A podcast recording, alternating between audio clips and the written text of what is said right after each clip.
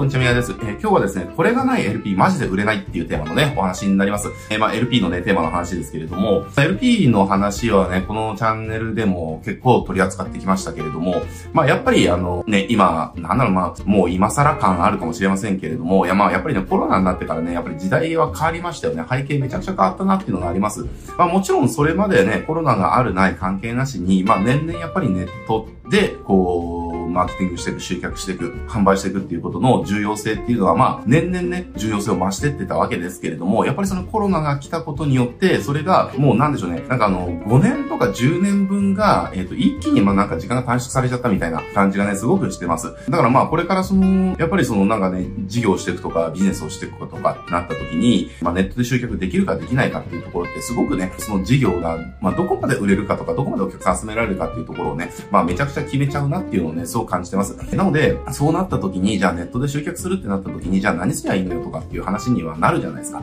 で、そうなった時にやっぱり絶対欠かせない、どんな業種でも欠かせないのが、やっぱりどう考えても エルピー になってくるんですよね。えー、で、これはなんで エルピー かっていうと、まあ結局のところ、その何がしかのそのアクセスを集めるっていう手段を、まあ用いるわけじゃないですか。そのエッセンスやるだとか、広告やるだとか、ホームページやるだとか、まあ何でもいいですけれども、まあその何がしかのそのお客さんを集めるっていうところをやった後に、エルピー でコンバーバージョンさせるっていうところがね、なんていうのかな、大体の流れなわけですよ、ネット集客って。で、それを要はアクセス集めるっていうところの手段が、えっと、違うだけであって、結局はその エルピー っていう、なんでしょうね、だから要は料金所みたいなもんですよね、あの、登録ポジションというか、あの、料金所みたいなところに結局は集約されていくみたいなね、ことなわけです。なので、やっぱりそこで、えっと、ちゃんとコンバージョンが取れないと、どれだけそのアクセス集める活動を頑張ったとしても、それ全部無駄になっちゃうから、やっぱりね、エルピー ってすごく大事になってくるわけですよ。だからなんでしょう、だから エルピー を制するものはね、集客を制するぐらいの感覚をもう持った方がいいかなっていうふうに思います。だし実際にこれはやっぱり エルピー の重要性をね、一つ分かりやすい例えですけれども、まあこれあの本人がね言ってますけれども、青汁おじさんいらっしゃるんですかね、あの、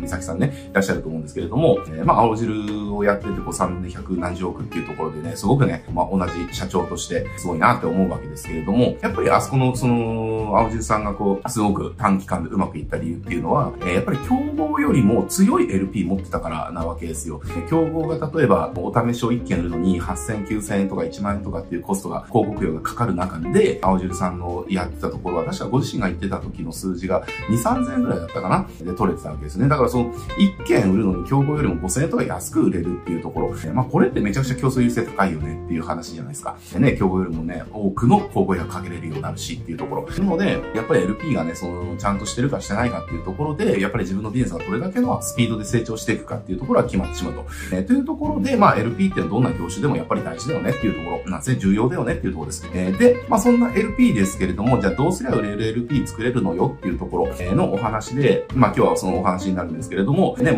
も重要なこと、大事な要素ってたくさんありますよ。大事な要素はたくさんあるけれども、最も重要なことは何かっていうところが今日の話。で、それ最も大事なこと何かって言ったらもうこれはオファーです。もうオファーだけなんですよ。オファーだけっていうか、まあ、ほぼほぼオファーで決まるって言った方がいいかもしれませんね。まあ、オファーって何かっていうと、例えばうちがやってる エルピー とかで言うんであれば、えっと、じゃあななつのインスタントテンプレートっていうのがありますけれども、そのななつのインスタントテンプレートっていうテンプレートがオファーですね。えっと、要はお客さんはこれを欲しいから、えっと、うちのメルマガに登録をするっていうことなわけです。えー、っていう風に考えたときに、じゃあ、これまあ、あの、早い話ですけれども、じゃあこのななつのインスタントテンプレートっていうのが、お客さんの欲しいものじゃなかったとしたらどうなるかっていうところなんですよ。欲しいものじゃなかったとしたら、欲しいものじゃないものを一生懸命コピーでプレゼンするとかしても、まあ、そんなにやっぱり上がってこないよねっていう話ですよ。じゃあ、例えば自分が今欲しいって思ってるものと、そうではないもの、身近なもの何でもいいですよ。あの、あったとして、じゃあ、欲しいもので、そんなに一生懸命プレゼンされなかったとしても、セールされなかったとしても、欲しいんだから手に入れますよねって話ですよね。でね、売り手側が、これいいですよ、これいいですよ、こんなこともできます、あんなこともできますよとか言わなくたって、それ手に取るじゃないですか、買うじゃないですかっていう。だけど、欲しくないものってじゃあどうってなった時に、欲しくないものを一生懸命プレゼンされる。これすごくいいですよ、こんな機能もあるんですよとか、一生懸命プレゼンされた時に、じゃあ、もしかしたらたまにはね、あ、そうなんだ、じゃあちょっとこれね、ちょうどそろそろ切れそうだから買っとこうかなっていうのはあるかもしれないけど、大抵の場合無視しますよねって話なんです。つまりこれ、ネット集客の エルピー も一緒で、お客さんがちゃんと欲してるものですね。欲してるものをちゃんとオファーできるかどうか。えー、ここがやっぱり エルピー がね、売れるか売れないかっていうのを分ける最大のポイントになってくるわけですね。ね、結局はそのオファーが欲しくて登録する、買うわけだから、その肝心の手に入れるもの自体が魅力を感じなければ、魅力を感じないものにどんなにプレゼンされたって、どんなセールストークされたって、まあいらないしねっていう風になるわけですよね。で、まあうちもね、その エルピー とか、まあ エルピー 直のやつとか、あとはもうその広告とかですね、広告とかやるときでどうしても エルピー って外せないから エルピー のたくさんの方にね、こう教えてきてるわけですけれども、やっぱりね、このオファーっていうのが弱い方多いなっていう印象を受けます。で、えっと、なぜ弱いのか。で、これね、あの、ちょっと考え方を変えてほしいんですよ。えー、オファーが弱い方って、結構考え方の思考が、自分が売りたいものを、自分が提供したいものを提供しようとするんですよね。えー、それを要はコピー、あの、エルピー のコピーの中で、どういう風に言えばこれを、あの、欲しいと思ってもらえるかっていう風な思考回路の人が多い。だけど、オファーが強くてちゃんと エルピー 成果出せる人っていうのは、お客さんが欲しいものがこれだから、じゃあこれ用意しようっていう思考回路なんですね。ここがもう決定的に違います。えー、強いオファーを用意できる人と強いオファーが用意できない方。えー、ここのね、考え方は全く違うんですよ。えー、だからもう、お客さんが欲しいと思ってるものいないのに、自分がこれを売りたいんだ、これを提供したいんだっていうのを押し付けようとする行為ではないわけですよね。なので、えっと、エルピー を作るときっていうのは、まずオファーをちゃんと考えましょうというところ。で、えっと、オファーを考える時のポイントとしては、今言いました。お客さんが欲しいものは何か。自分が売りたいものとか、自分が提供したいものではなくて、お客さんが欲しいものは何かっていうところ。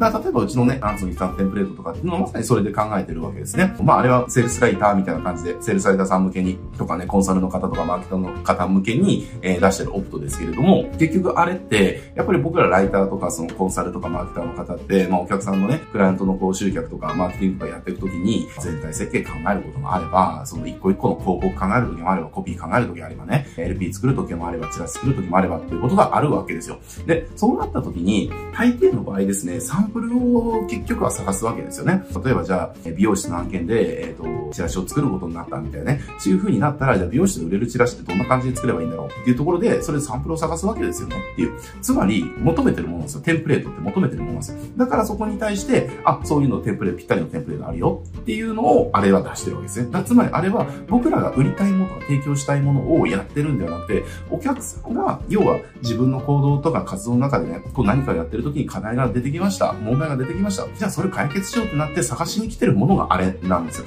えー、なのでもうあれやって2年、2年、いちねんはんくらいかな。まあにねんくらいか。インスタントテンプレートのやつのオフは、えっ、ー、ともうにねんくらい経ちますけれども、もうにねん経っても全然勢いを衰えない。もう毎月もうバリバリね、集客してくれるっていう エルピー としてもずっと残ってる。ね、えー、のがあります。えー、なのでね、まあ、売れる エルピー 作りたいよっていう方は、ぜひですね、オファーを、あのー、ちゃんとしましょうっていうところ。で、えー、これから作る方は、今のところ気をつけてください。あの、もう、正直、コピーなんかどうでもいいです。あの、エルピー のコピーなんて結構どうでもいい。あの、どういうかの部分っていうのはどうでもいいです。何を言うかの方が大事なので、えー、で、その何を言うかの最たるものがオファーです。要は探してるもの、じゃあ私こういったの探してるんだよねっていうものに対して、それあるよってちゃんとぴったり言えるかどうか。これが、売れる エルピー かどうかを、こう、分けるね、最大のポイントになってくるので、こう気をつけるっていうところ。えー、ね、今 エルピー やってるけれども、なかなかね、こう、反応が上がらないとか、全然成果が出ないっていう場合は、大体オファーのズレがあります。なので、そういった場合は、あの、お客さんが欲しいもの、探してるものってどんなものだろうっていうところと、えー、ちゃんとフィットさせていくっていう作業ですね。結構そこやらずに、なんか エルピー の中のコピーをなんかちょっといじくり、こねくりますとか、